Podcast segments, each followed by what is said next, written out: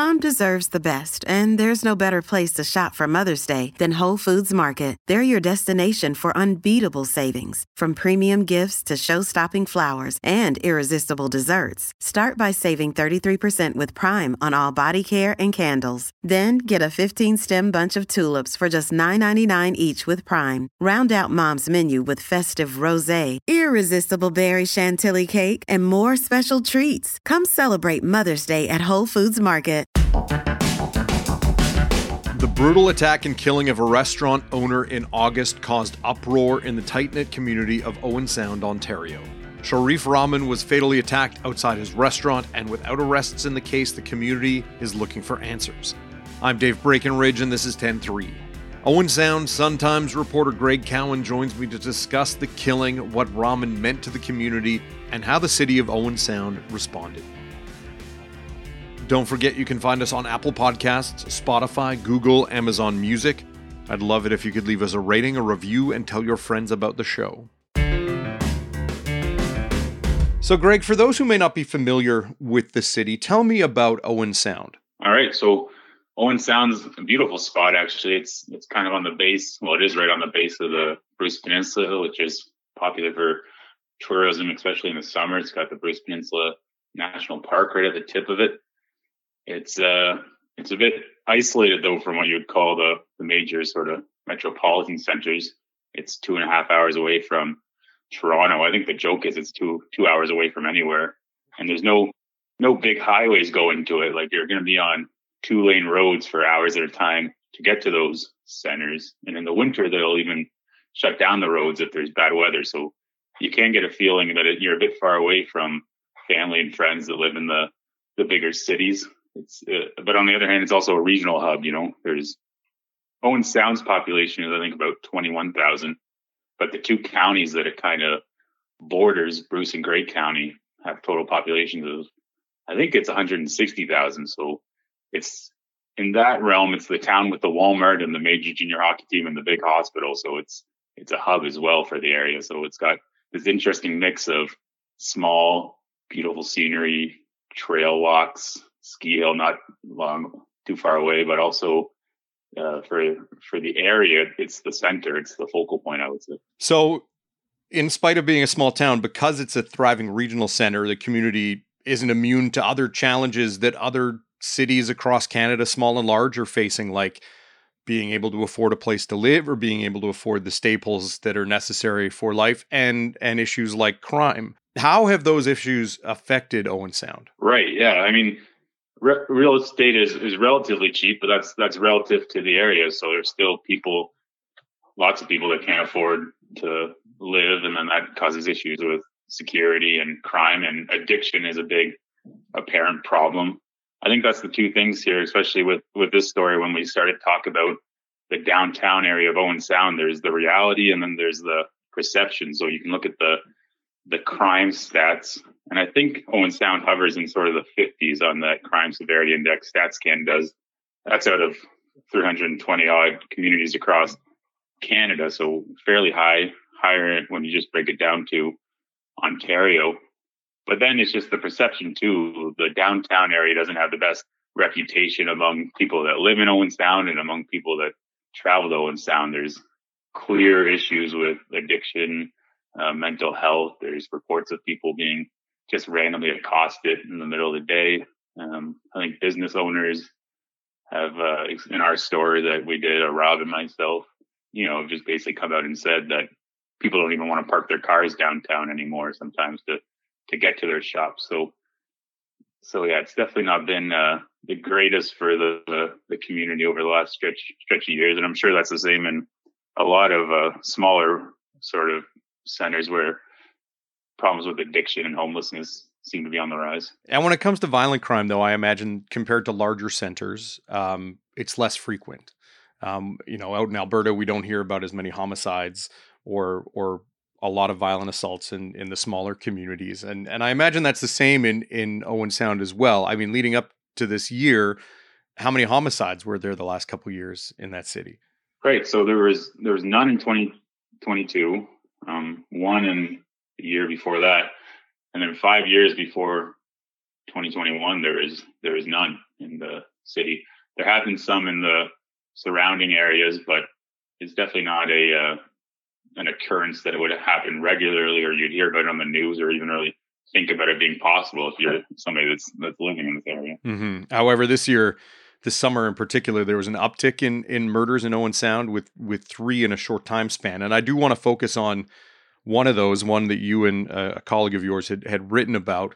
Um, tell me about Sharif Rahman. Yeah, so Sharif was the third homicide in the city. There had been two prior to that, um, shooting in an apartment building and uh, a confinement in a sort of a, I guess you'd call it maybe a rooming house or a lot of, where there's a lot of a uh, sort of transient population moving through. And those ones didn't really, I mean, it got a response, homicide and, and Owen Sound. Obviously, uh, it's in the newspaper, it's on the radio station, people are talking about it. But there's charges laid in those two cases fairly quickly after the incidents and, uh, you know, suspects known to police and, and all that. And then Sharif, he's a local business owner, heavily involved in the community. And uh, one night he's assaulted outside his restaurant, and a week later he dies in in London Hospital. And I think that one was just, well, it was obviously just com- a complete shock uh, to the community. Um, I think in large part because of who who he was. You know, he was a recent immigrant. Well, he moved to Canada in 2013. Grew up in Bangladesh. He studied economics. He had a master's degree um, that he obtained in Scotland, and uh, he was a popular restaurant owner. You know, he owned the, the Curry House downtown, and the assault happened right outside of his restaurant, which is right. If you know Owen Sound, uh, it's kind of the downtown spot. It's people are walking around. There's there's uh, activity there when the big events happen there. If you're doing a street sale or uh, the Santa Claus parade is going to go right by there this weekend. It's it's the heart of the city. And when you say that he was involved in the community, I know I know in smaller centers, especially in a downtown area, restaurant owners can be seen as kind of beacons of the community in a sense. They're well known. They deal with a lot of people in the area. Uh, but did he have involvement in in the Owen Sound community outside of his restaurant? Yeah. So I didn't know Sharif, but from talking to people after uh, after he died, uh, I don't get the sense that he was the type of person that would seek out attention or or join community boards, you know, to kind of get his name out there to float around or to create connections. But uh, but he definitely wanted to give back to his community. He he joined the local YMCA board. He was a porter of a program here that uh, helps new immigrants sort of uh, land on their feet and get get settled. He was active in fundraising campaigns for the Canadian Food Grains Bank like he was around. He was a, a face that people would would recognize. Um, he liked to be involved. I think in talking to people, you know, to give back. He he made Owen Sound his home when he moved to Canada, and I think he was just trying to uh, to to give back to the community that he chose to to, to live in. Mm-hmm. And it, you mentioned earlier he was attacked right outside his restaurant. What happened the day he was attacked? Right. So we don't know a lot about what happened uh, that day. It was um August 17th. And so, according to reports from police and uh, and what his brother was told, uh, who Rob, my colleague, spoke to uh, the day after the assault, three men had come in to eat at his restaurant. Um, there was some kind of dispute over the bill, or uh, Sharif had asked to uh, for the men to leave because they're closing up, something like that. Eventually, the men ended up outside, as did Sharif, and that's where the assault took place and uh, he was injured bad enough to be taken to a hospital in London where he stayed on life support for a week, and he died uh, the August 24th, so a week after he was uh, pronounced dead, and then that's when the assault investigation turned into a uh, homicide investigation. We'll be right back.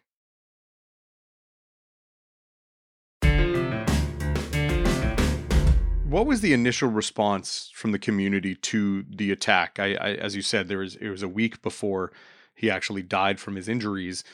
In the aftermath of that attack, what was the what was the reaction in Owen Sound, and what was the response from from the community downtown? Right. So it was unbelievable. I mean, Owen Sound's a I guess you might call it a if you're if you're used to living in bigger city centers, you'd probably call it sleepy. You know, you can go go to Sound. You don't have to worry about getting a reservation to a place like Sharif's restaurant or uh, call ahead or, or you probably make some extra time if you go because you're going to run into somebody you know running errands. So I think to have somebody that a lot of people knew killed him that way uh, was just a complete shock.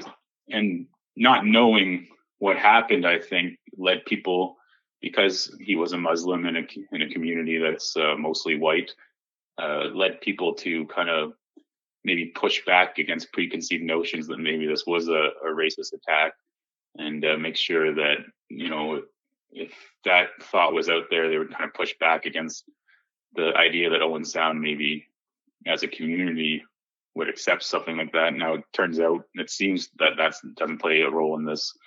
Uh, that's what most people believe, but you know, there's people at the at the funeral procession saying an assault against him feels like an assault against all of us. And uh, the big thing, there was a GoFundMe campaign started by one of his his friends, a local realtor for the family, because he leaves behind a, uh, a wife and young daughter, and that has since raised over a quarter of a million dollars. And fairly quickly, it was the campaign that was just kind of going going like wildfire. There, are people donating money from all walks of life. Um, and along alongside that too, there's show of support in, in terms of two candlelight visuals just through downtown Owen Sound. Uh, one while he was still clinging to life, and, and one after he died uh, during the funeral. There's a, a, drumming circle, cards, money being dropped off to the local um, mosque. You know, things like that. Just people, people that didn't know him, people that did know him, people that just wanted to be a part of it, showing up to, uh, you know, support, I guess, their community and and as well Sharif's family. So a lot, a lot happened in that in that week and the days after. Mm-hmm. And and while I, I know the community sees this as a tragedy, I, I can't imagine how the, the the family sees the the loss of Sharif's life. What what was their response to this attack on him, and then their response to the reaction from the community? Right. So I mean, gratitude. It, it, Sharif's wife posted on the GoFundMe page before he passed away uh, just expressing gratitude. I think she had a quote in that post where she mentions uh, how tough it's been, but she she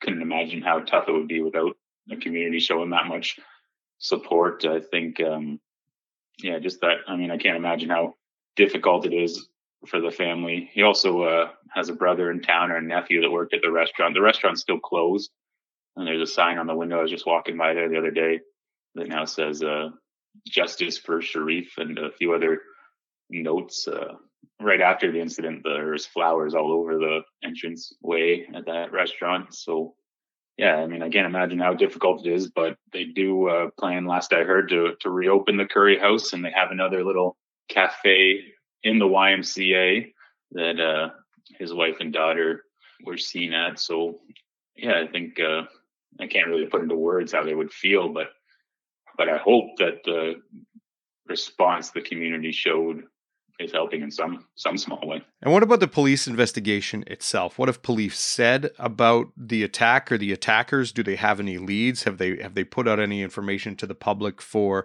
as a call for tips? Yeah, so there hasn't been a lot in recent days. Sort of right after the assault, the police um, released photos.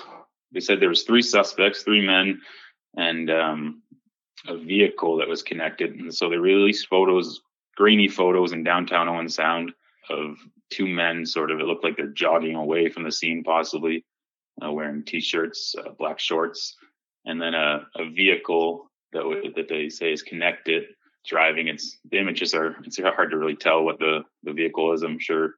But other than that, um, they put a release out uh, maybe a couple weeks after that where they you know, basically said we're working on it, but we can't uh, disclose information. We asked for comment in regards to this story in the National Post, and you know, it was didn't want to give up too many details about the investigation. So, so other than the the photos of the two suspects and the and the vehicle, that's kind of all people uh, have have to go on at at this point, and haven't had any updates recently um, which has been tough too. You know, that's been, I think that's caused some frustration in the community. People want, want some sort of answers for, for what happened and how this could happen. And and I guess people want to make sure it doesn't happen again because there's been conversations about community safety in the downtown area. There's been pressure, I know, put on uh, politicians to get cameras, better security cameras and lighting downtown. And then the downtown in Owen Sounds, they're calling it the River District. The Sydenham, Sydenham River runs right through there. And there's a committee that I guess just is trying to make that place a more lively, vibrant, uh, business centered fun place, and, and they're doing a good job. But obviously, stories like this don't don't help. Have politicians made any pledges to to do anything about safety concerns in the in the downtown area? Well, there's been talk about you know putting more cameras and, and lighting. There's there's been discussions. I don't know about pledges. Uh, yeah, I'm not sure on, in that regard if there's been any sort of concrete pledges to do anything. Mm-hmm.